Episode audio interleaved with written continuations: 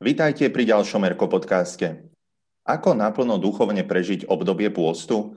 Pýtať sa bude moca Martina Snaka, ktorý je grécko-katolickým duchovným správcom farnosti, svit a dlhoročným erkárom. Otec Martin, tak vítaj v Erko podcaste.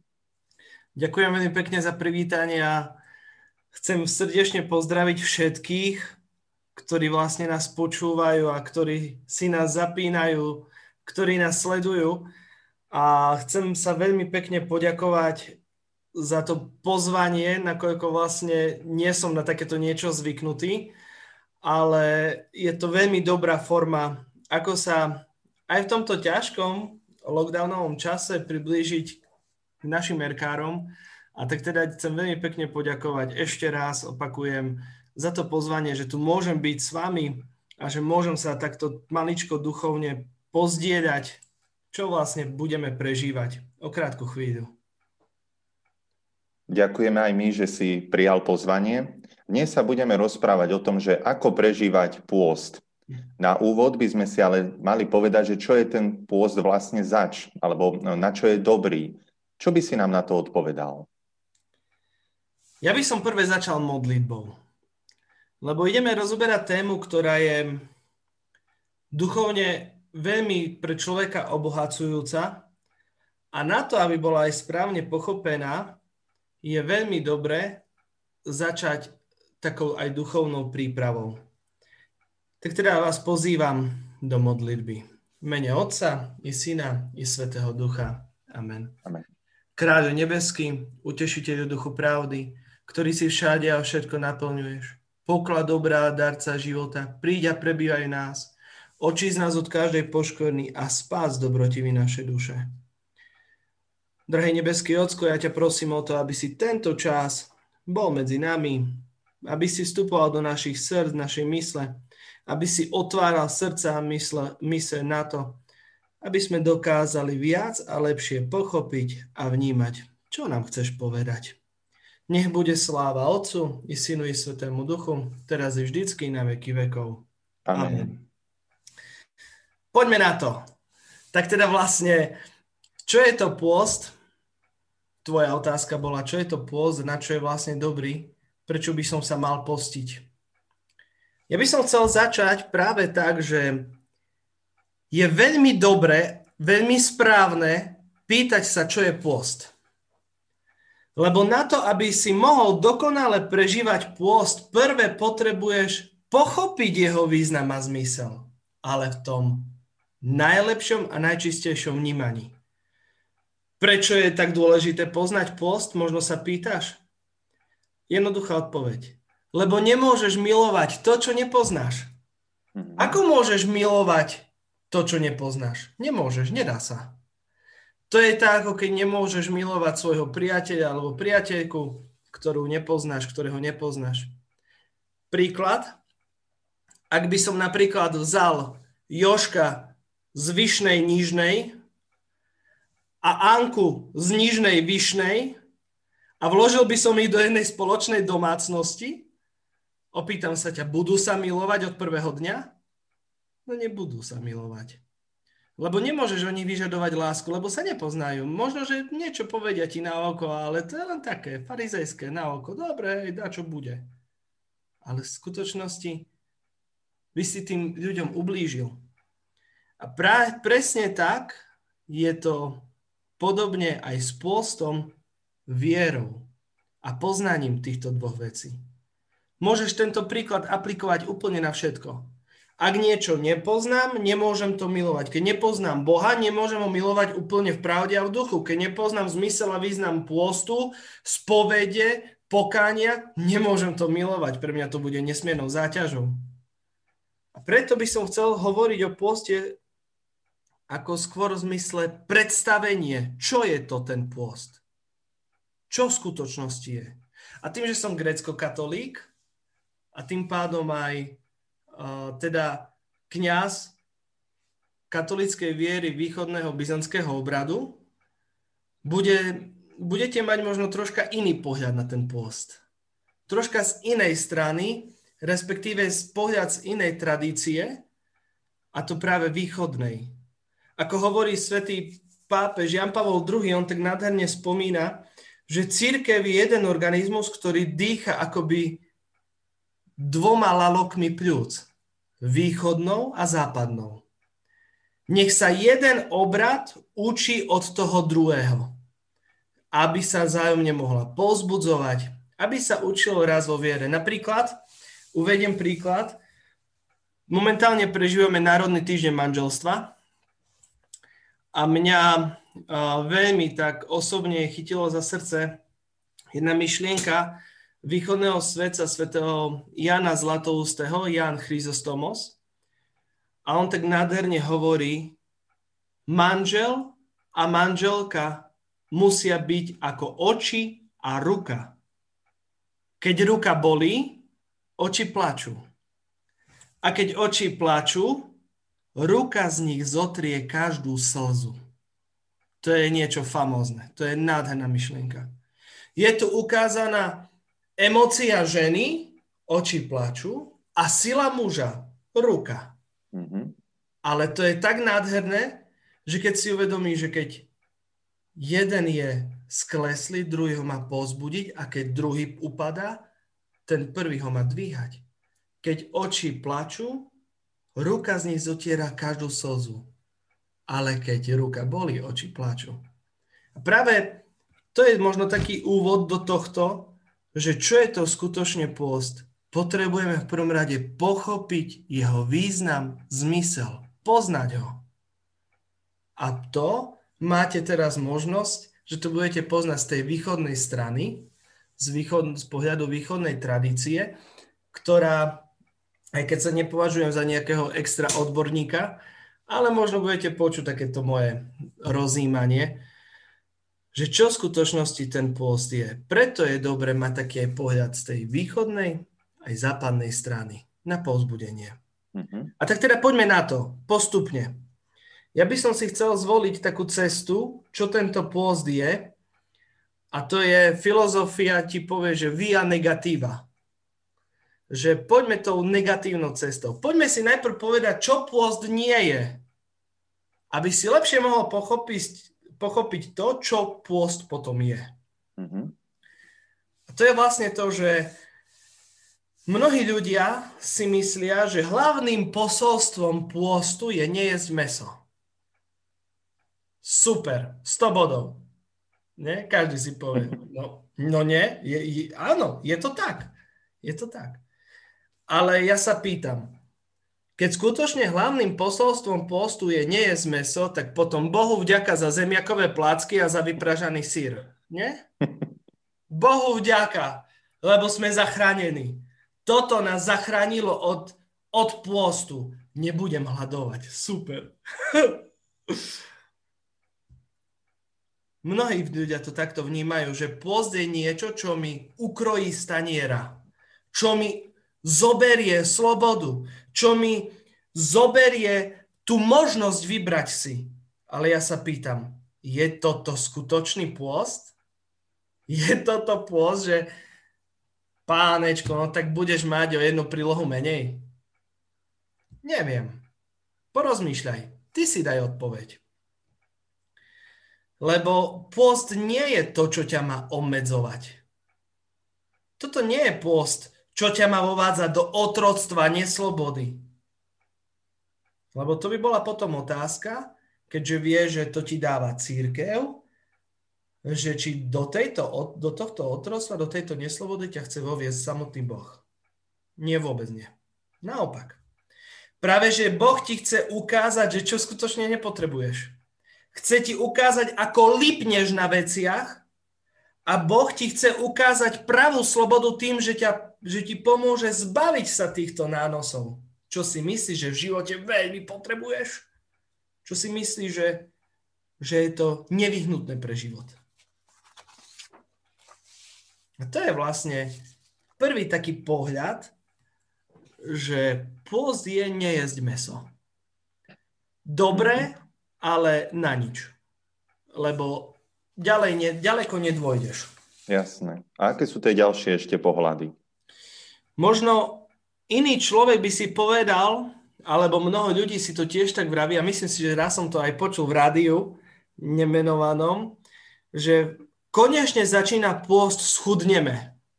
Mm-hmm. Niekto vníma pôst ako detox, ako odtučňovaciu kúru.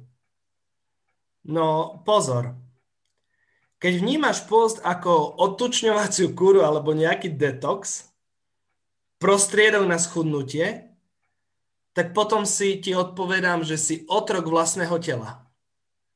Si otrok svojej krásy. Si otrok toho, že viac dbáš na svoju vonkajšiu krásu, než na duchovnú. Namiesto toho, aby ti záležalo na tom, že by tvoj duch podrástol, tak vlastne žiješ v tom, aby si vyzeral krásne. Záleží ti viac na tvojom, duchov, na tvojom vonkajšom výzore. Ak neješ kvôli svojej postave v pôste, to sa nepostíš. To si sa len rozhodol schudnúť v období pôstu. To je dôležité pochopiť. Si sa, čo je na škodu. Ale vec, jednu vec, že práve vtedy vyhráva démon. Démon, ktorý ťa oklamal, lebo ti urobil karikatúru pôstu v tvojej predstave. Pôst ti zohyzdil. A ja by som chcel skutočne teraz, sme si možno povedali, že čo pôst nie je, ale povedzme si, čo je skutočný pôst. A ja použijem jedného veľmi významného autora, teda vlastne rovno Božie slovo, ktorý na to hneď odpoveda. Prostredníctvom proroka Izaiáša v 58. kapitole chcel by som prečítať 3. až 11. verš. Počúvaj, počúvaj. Prečo sa postíme a nevidíš, umrtvujeme sa a nezbadáš? A v deň svojho pôstu splňate si túžby a prenasledujete svojich robotníkov. Hľa, pre škriepky a hádky sa postíte a hriešne bijete pesťou. Nepostite sa ako po dnešný deň, aby na výsosti vyslyšali váš hlas. Či takýto je pôst, ktorý sa mi ľúbi? Má sa človek umrtvovať celý deň? Vykrúcať si hlavu dookola a vrecovinu i popolom si ustiedať? Či toto nazveš pôstom a dňom milým Bohu? Či nie je pôst, ktorý sa mi ľúbi, keď rozviažete, a teraz počúvaj, keď rozviažete zväzky zločinné a roztvoríte zvierajúce puta? Prepustíte zlomený na slobodu a rozlámete každé jarmo? Či nie, keď lámeš chudobným svoj chlieb, potulných bedárov zavedieš do domu, ak vidíš nahého, zaudeješ ho a pred svojim telom sa neskrývaš? Vtedy, ako zora, vypukne ti svetlo a uzdravenie ti náhle vyklíči. Bude ťa predchádzať tvoja spravodlivosť a pánova sláva uzavrie tvoje rady. Vieš, ja by som práve to chcem, chcel povedať. Či nie je väčší pôst, že nie ješ meso? Alebo to, že nie ješ nič? Alebo či je väčší pôst to, že odpustíš dávny hnev? To, čo je ťažké. Jeden známy človek mi raz povedal, že vieš, otec, pôst by mal ťa bolieť.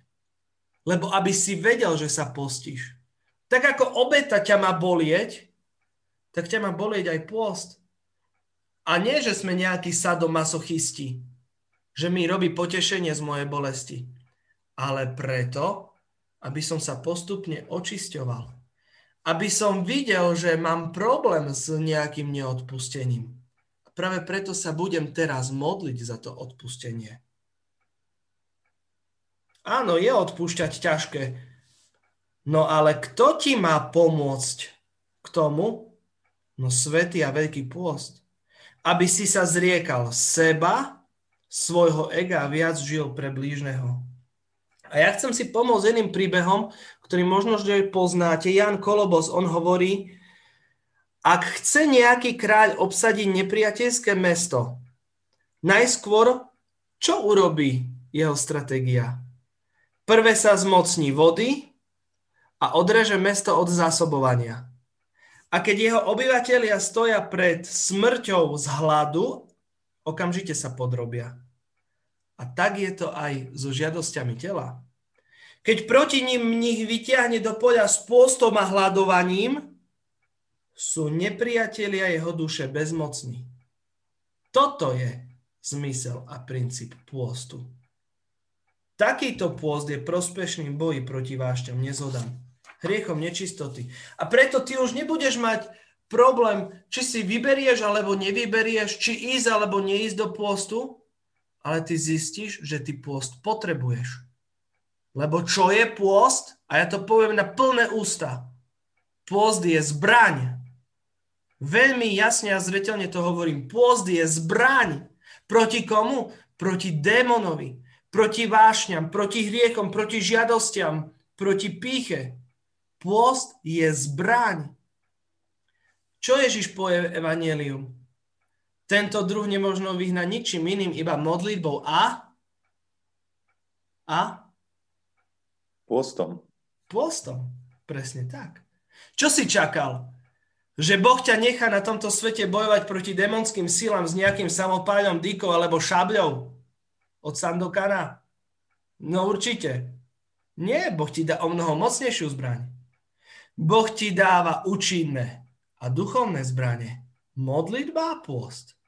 A diabol to veľmi dobre vie. Demon to veľmi dobre pozná. A preto ťa vieš, jak odzbrojí. Odzbrojí ťa tak, že vstúpi do tvojej mysle cez médiá, cez hoci čo iné, aby ťa oklamal.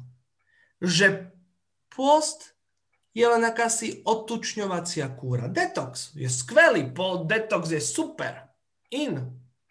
Ale post to, á, čo tam ťa za postom? Tam si radšej daj nejaký chlebíček, mm-hmm s nejakým jemným nízkotučným masielkom a pohodičke. Očistí si telo. Toto robí démon. Že už ani nemáš chuť začať sa postiť. Nemáš chuť. A čo si povieš? Do keľu zase je tu post. Predstav si človeka, ktorý pracuje od rána do obeda, ako ty napríklad, a konečne, a konečne je čas obeda a môžeš si vybrať, nie? A teraz zrazu zistíš, si pištoj, piatok, no tá som už sa najedol. Čo si uverám? No tak samozrejme, som príkladný kresťan, tak šuďance s makom na miesto rezňa.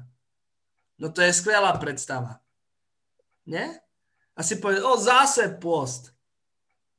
No super. Lenže takto sa post nespráva. Toto ti post nechce, nechce ťa obmedziť. Chce ti ukázať väčšie tvoje možnosti. Asi len toľko k tomu. Tam je veľmi dôležité práve to, aby si správne poznal a chápal zmysel pôstu.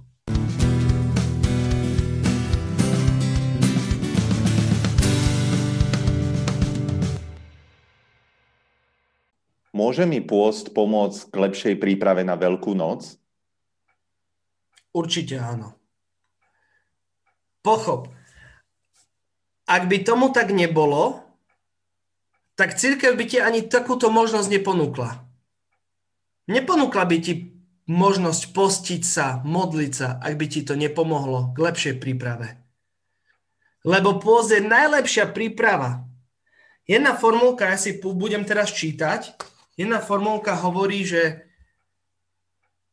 Asketická alebo osobná zdržanlivosť sa chápe aj ako akt návratu a zmierenia.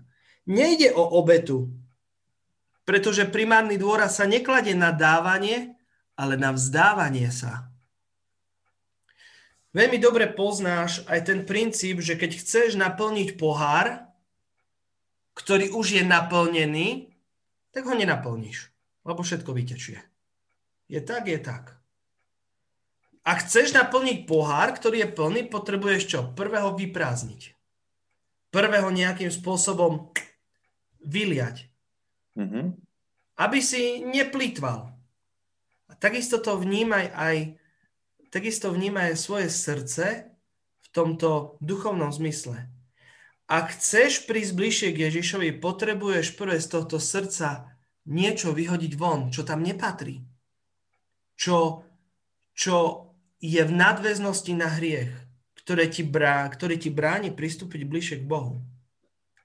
Preto pôst a modlitba je najlepšou prípravou. Tak ako študent sa učí pred skúškou, aby ju mohol urobiť, tak ako snúbenci sa pripravujú vzťahom na manželstvo, tak aj kresťan sa pôstom pripravuje na skriesenie. A to je veľmi dôležité.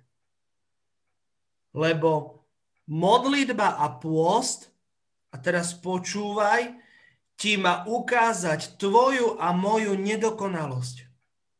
Modlitba a posti má ukázať, kde máš ešte rezervy. Má ti ukázať tvoj hriech. A je veľmi dôležité, aby si svoj hriech videl. Je to veľmi dôležité, aby som videl svoj hriech, s ktorým mám problém. S ktorým si neviem rady. Otázka, prečo je dôležité, aby som videl svoj hriech? Veľmi dôležitá otázka. Lebo len ten, kto vidí svoju nedokonalosť pravde, môže oslavovať skutočne oslavovať sviatky skriesenia. To je Kristova obeta. Že víťazí nad hriechom, s ktorým si ty nevieš rady. A kedy nastáva problém, a ja to poviem, keď svoj hriech nevidím. To je problém. Že prídeš na spoveď a nevieš, čo povedať, nie? Prídem na spoveď a zrazu, no tak ja som ani nepočítal s tým, že prišiel som na spoveď, ale tak som tu, tam možno háda mi nejako pán Farár pomôže. Dobre, dobre. Ale čo je ešte väčší problém, že keď nevidím svoj hriech a zrazu keď prídeš, povieš tú sviatosnú formulku a zrazu ticho. Tak pán Farár ti možno nadhodí nejakú udičku, niečo, čím by si sa možno chytil, niečo ti pomôže, ale úplná katastrofa je, keď začneš presviečať aj pána Farára, že s tebou je všetko v poriadku. Nie, nie, to, toto nie, pán Farár, toto nie. Nie, ja taký, nie, nie, že by som, nie. Pícha, ja niko, nie som pyšný, ja všetkým, ani nezaví, ja všetkým doprajem, všetci sú super, všetkých milujem. Nie, nie, to, to, ja nie som z tých, pán Farár. To je všetko all right. Tu je problém, že nevidím svoj hriech. Nevidím, s čím mám problém. Nevidím, čo nedokážem odstraniť zo svojho života. Potom je otázka pre teba, ak si v tejto pozícii, že všetko super, či si potreboval na túto svetú spoveď. To je otázka pre teba. Je na mieste, či si skutočne prišiel žiadať o pokánie. Prišiel si žiadať o odpustenie. Preto je veľmi dôležité, aby pôst a modlitba ti ukázala tvoj hriech. Lebo len ten, kto vidí svoj hriech, môže vidieť Ježiša Krista ako jedinú odpoveď na to, s čím si ja neviem dať rady. Lebo on je ten, ktorý ten hriech, s ktorým ja neviem, čo robiť, zlomil. To sa deje v každej mojej svetej spovedi. Jedno veľké odpustenie. Sveta modlitba a svätý pôst ti má pomôcť vidieť svoj hriech, ktorý odovzdávaš Kristovi, ktorý ti bráni prísť k nemu bližšie. Preto pôst ti lepšie pomôže pripraviť sa na Veľkú noc. A mo, či to budú hriechy, ktoré ti pôst a modlitba ukáže, či to budú hriechy neodpustenia dávneho, dávne, dávneho hnevu, či to budú hriechy nelásky, či to budú hriechy neprijatia, hriechy, komu si ublížil, či ty uvidíš tie situácie, kedy zanedbávaš dobro, či, to budú, či uvidíš tie hriechy, nečistoty, či to budú tvoje vášnosti, nezriadené túžby, predstavy. Skrátka, tento hriech ti modlitba a pôst ti ukážu. Ty budeš hneď vedieť, na akej strane si. Ako náhle, ešte raz opakujem, zistíš, že s tým hriechom nevieš hýbať, o to viac sa budeš tešiť na páschu. O to viac páschu budeš prežívať. Lebo vieš, že je tu ten, kto odpúšťa a miluje. Ten, ktorý niečo urobí s hriechom, s ktorým si ty nevieš rady. Tak ako Izrael vyšiel z egyptského otroctva, s ktorým si možno nevedeli rady, nevedeli, čo budú robiť, tak vlastne Boh práve toto robí vo svetom skriesení dáva ti odpustenie z hriechov, od hriechu, ktorým si ty nevieš rady. A tak ako Boh poslal vtedy Mojžiša, aby ich vyviedol, ten Boží ľud práve z egyptského otroctva, tak Boh ti posiela kniaza, aby ti pomohol, aby ťa vyviedol. No len je dôležité, aby si svoj hriech videl. Preto je pokánie aktuálne. Preto je pokánie aktuálne vždy a za každých okolností. Nie je to pojem pokánia z minulého storočia, ako si možno niektorí ľudia myslia. To tvoje a moje chápanie pokánia je z minulého storočia, akoby z predpotopnej doby. To spôsobil démon. Nás oklamal. Pokánie je pre nás vždy aktuálne preto, lebo každý deň zvádzame svoj boj s hriechom. Preto je otázka pokáňa pre mňa aktuálna. K tomu pokáňu mi pomôže len modlitba a pôst. Uh-huh. Teraz by sme možno mohli prejsť k tomu, akú úlohu má modlitba v pôste.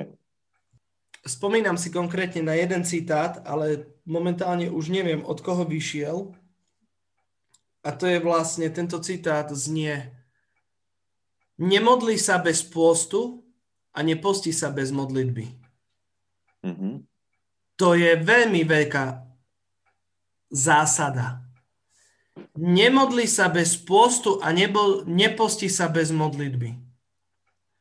Modlitba a pôst ide ruka v ruke. A ja chcem k tomu povedať jeden príbeh, ako istý muž pri návšteve Mnížskej republiky na hore Atos v Grécku poprosil jedného mnícha o modlitbu na jeho umysel. Mních mu odpovedal, dobre, stane sa ti, o čo si prosil. A muž sa spýtal, že čo to má znamenať. Ako to? Ako mních môžeš odpovedať s takou istotou, že sa mi stane, o čo som prosil? A mních mu odpoveda, nie je žiadnym zázrakom, keď Boh vypočuje človeka, ktorý v Neho skutočne verí. Zázrakom je, ak vypočuje niekoho, kto neverí alebo pochybuje. To je ten princíp. My často oddelujeme modlitbu od viery, my sa veľa modlíme, ale skoro vôbec vieru nemáme. Lebo keď príde nejaký problém do môjho života, okamžite vstupujem do krízy. Niekedy je aj problém nás ľuďov, že vnímame Boha a modlitbu ako poslednú možnosť pri riešení našich nevyriešiteľných situácií. Ako poslednú možnosť. Predtým, než som prišiel sem do svitu, ako správca farnosti som pôsobil v Humennom ako nemocničný kňaz 3 roky.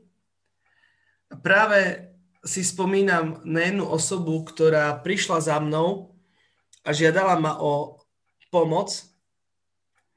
A teda vlastne asi takýmto spôsobom, že oče, potrebujem pomoc. A ja sa pýtam, že čo sa deje, s čím môžem pomôcť. Mám diagnózu, ťažkú. A viete, oče, ja už som všetko skúšala.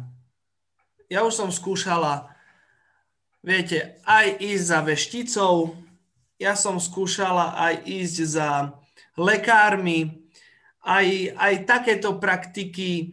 Ja už som sa pýtala aj hviezd, že čo bude so mnou. A skrátka, už som vyskúšala všetko možné. A aj som dala na takých liečiteľov, nič nepomáha oče. Viete, a tak som si povedala, že už posledná možnosť, no tá už idem len za farárom. Už jak posledná možnosť idem len za farárom. Tam mi pomôžte vtedy som povedal, že toto je veľký problém. Veľký problém nás ľudí, že my modlitbu a Boha nežiadame na prvom mieste, ale že je to pre nás takou, takou najposlednejšou možnosťou. Keď už všetko zlyha, tak až vtedy Pán Boh mi pomôže. Už mi mhm. zlyhalo toto, toto, toto, toto, toto. Bože, teraz ty pomôž. Bo keď už ty nepomôžeš, ja už neviem, čo mám robiť. Ale to je omyl. Modlitba nie je poslednou možnosťou. Modlitba má byť prvou voľbou našej dôvery. A to je základ, aby sme si uvedomili, my ľudia. Práve preto modlitba v pôste je veľmi nevyhnutná.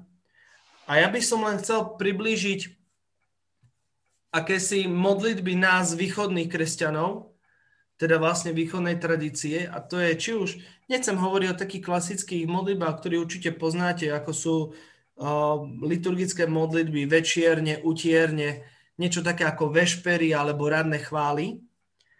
Ale ja by som chcel hovoriť o takých špecifických postných modlitbách, ako napríklad je modlitba Efrema Sírskeho. Odporúčam na každý jeden deň modlitbu Efrema Sírskeho. Daj si do Google modlitba Efrema, svetého Efrema Sírskeho a tam modli sa to, je to krátučká modlitba a modli sa to každý deň a tam budeš počuť. Pane a vládca môjho života, zážeň odo mňa ducha, lenivosti, nedbalosti, lakomstva a prázdnych rečí. Udeľ mne svojmu nehodnému služobníkovi ducha čistoty, pokory, trpezlivosti a lásky. Áno, Pane a vládca, Daj, aby som poznal svoje hriechy a neodsudzoval svojho brata, lebo ty si zvolabený na veky vekov. Amen. To je na nádherná modlitba. Práve ťa pozývam k tejto modlitbe, ktorá ti má viac otvoriť oči. Viac, aby si videl svoju píchu, svoju nedokonalosť, svoj hnev, svoju zlosť a následne, ak to uvidíš, aby si s tým mohol niečo robiť.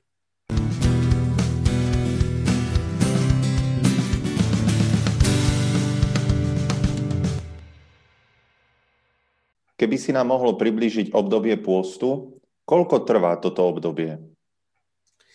Je to veľmi dobrá otázka, pretože tak ako západná církev má svoju tradíciu, tak svoju tradíciu má aj východná církev.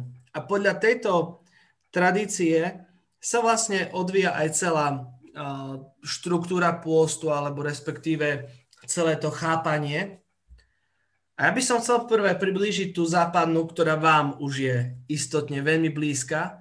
Čiže veľmi dobre viete, že pôst trvá samozrejme 40 dní, začína sa popolcovou stredou, trvá až do Bielej soboty, aj keď je liturgia od večera zeleného štvrtku už nie je pôstna, je to súčasť veľkonočného trojdňa. Ale keď si tak zrátaš každý deň a pôjdeš podľa kalendáru, zistíš, že tých dní je o mnoho viac než 40, že je ich 46 od Popolcovej stredy po Bielu sobotu. Mm-hmm. Je to však preto, lebo nedele sa nepovažujú za dni pôstu, hoci sú v pôstnom období.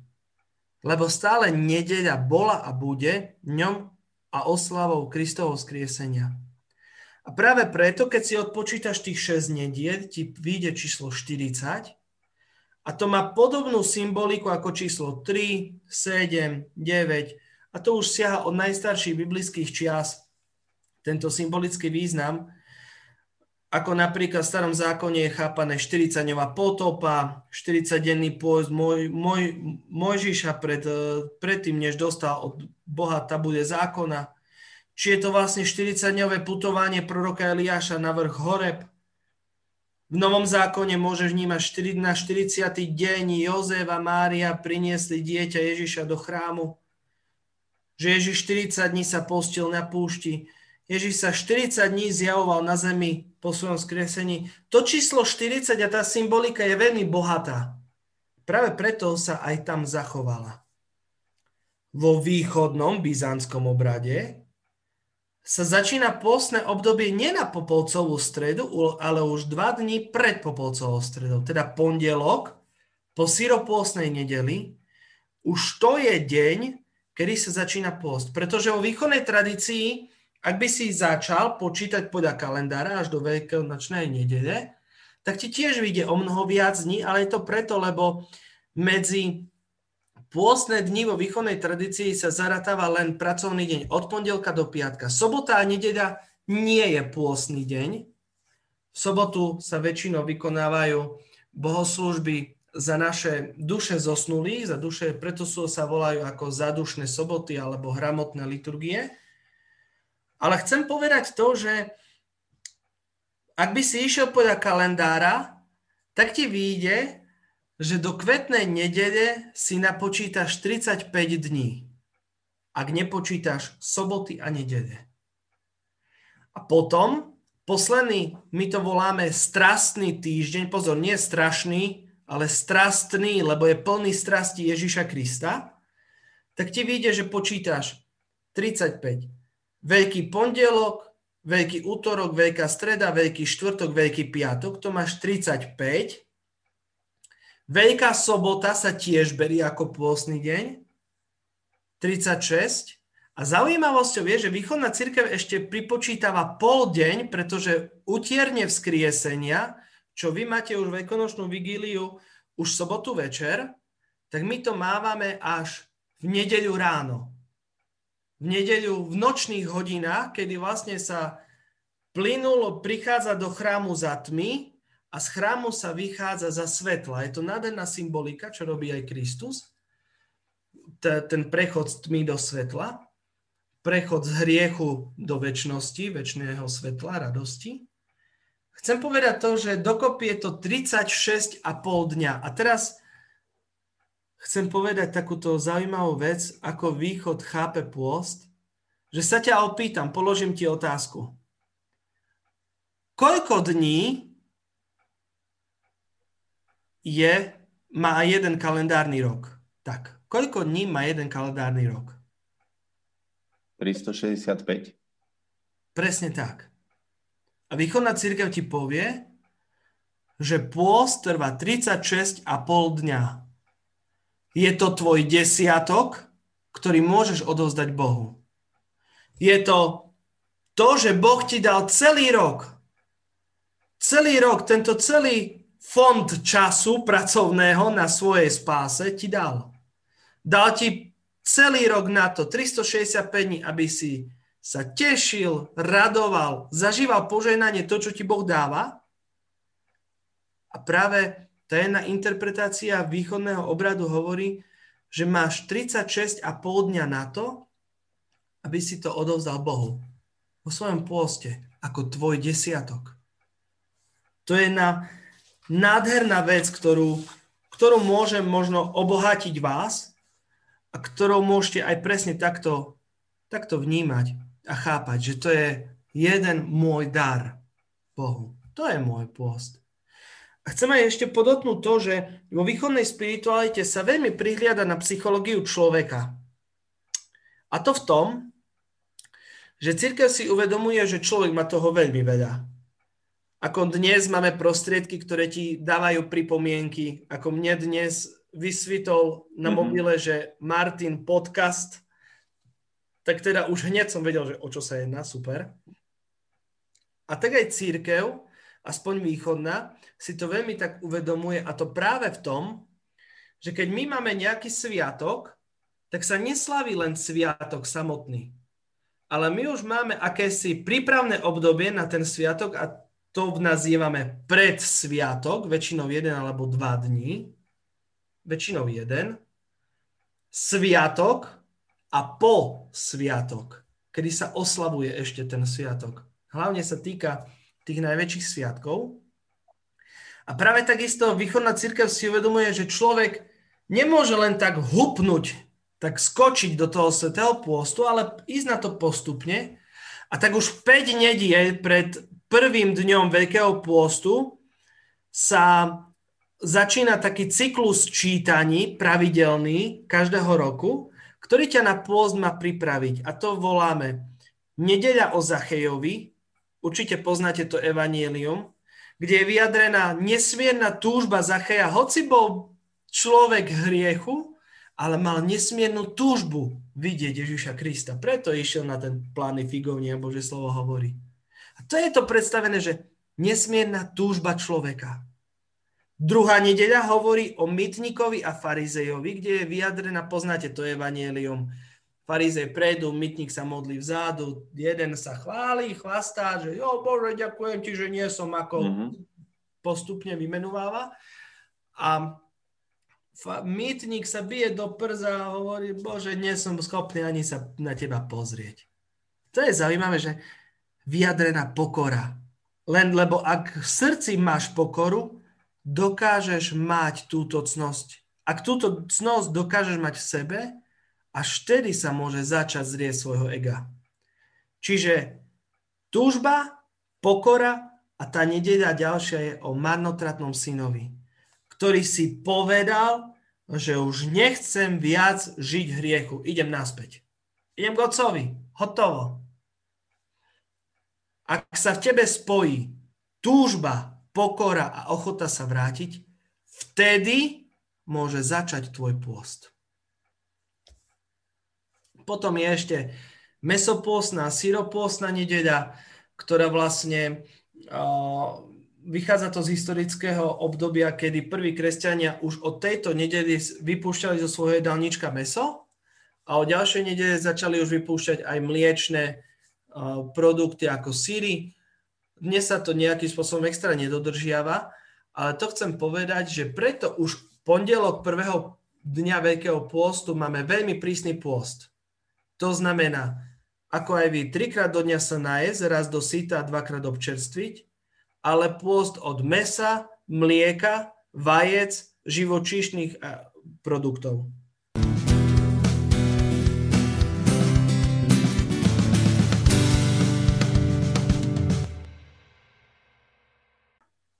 Mohol by si nám poradiť aj nejaký film, ktorý si môžeme pozrieť práve v období pôstu? Mohol.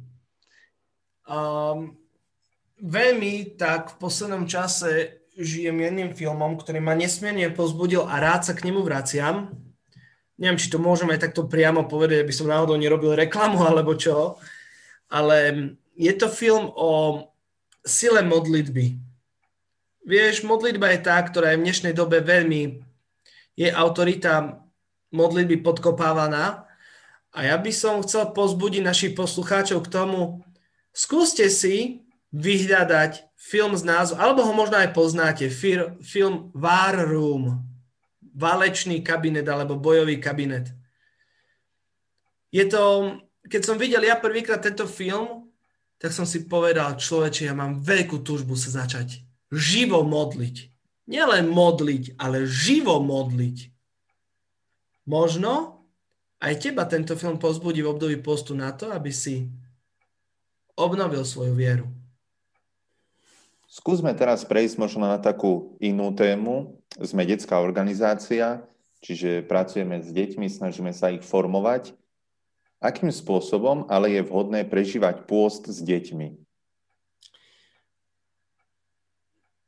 To by som nechal na konkrétnych rodičoch podľa osobného zváženia. Tým, že som grecko-katolický kňaz, čiže kňaz východného obradu, mám aj manželku, milovanú moju Mirku, mám aj dve nádherné deti. Joachim má 4 rôčky, Noemi má 2. A chcem len povedať, že vieš, ty nevysvetlíš dvojročnému dieťaťu to, že dneska sa postíme, môj zlatý. Dneska nebude chlebík s maslom a so šunkou, ale bude len chlebík s maslom. Vieš, čo sa stane? Stane sa to, že dieťa hladné, rodič nespokojný. A potom bude čistá katastrofa, lebo z toho hladu príde nervozita, na rodičia to poznajú.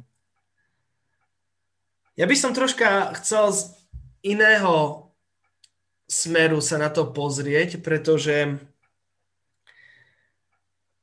s deťmi je veľmi špecific, deti sú veľmi špecifické tom, že oni sú veľmi vnímavé. Veľmi vnímavé. A možno nejde o taký akési, o akési striktné dodržiavanie. Musí sa postiť tvrdý pozor. Áno, áno. Ja tiež svojim deťom vysvetľujem, deti, dneska je prvý deň pôstu, samozrejme hoci možno, že ste ešte maličké, ale budeme sa snažiť, ako môžeme papať to, čo môžeme. A pomaličky sa k tomu aj katechetizuje, vysvetľujem, že prečo. A deti sa veľmi radi pýtajú. A hlavne otázky, na ktoré nevieš odpovedať. Ale ja by som chcel povedať, že nech skôr tvoje deti vidia na tebe ten pôst. než by si ich mal nútiť k tomu, aby sa oni postili. Napríklad, a to je veľmi dobré na zapamätanie, ak si doteraz nemal čas na iných, lebo si sa venoval viac sebe a svojim kontaktom na sociálnej sieti, teraz to odlož. Teraz to odlož. A maj pôst do sociálnych sietí a venuj sa viac rodine. Skús napríklad svoje deti vziať viac do prírody, či azda sa tvoje dieťa ťa neopýta, oci, čo sa deje, že viac s nami tráviš čas? Mami, čo sa deje, že nepozeráme telku, ale že sa napríklad sa otvorí sveté písmo. A hoci sa prečíta len jeden žalm. A hoci sa zaspieva pesnička na gitare, u nás to večer vyzerá tak, že ja vezmem gitaru a deti už hneď vedia, čo sa deje. Jeden ide po bubon, Noemi ide po tamburínu, alebo triangel, spieva celá ulica. Manželka zoberie do ruky Bože slovo a, a už to ide modlitba, nádherná.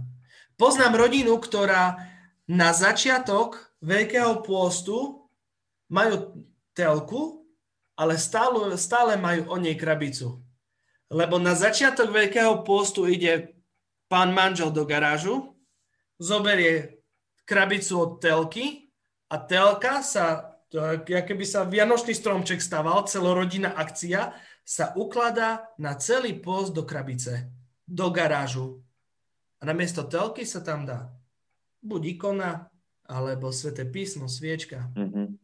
Ja chcem tomu pozvať nás, ľudí, ktorí máte deti, rodiny, o mnoho skôr, než by si nútil svoje deti do veľmi tvrdého pôstu, skôr sa ty posti. Aby deti si mohli uvedomiť, že niečo sa s tebou deje, že ten pôst ťa nejako pretvára na to, že ťa robí dostupnejším, láskavejším. Robí, pôst ťa pretvára na obraz Ježiša Krista.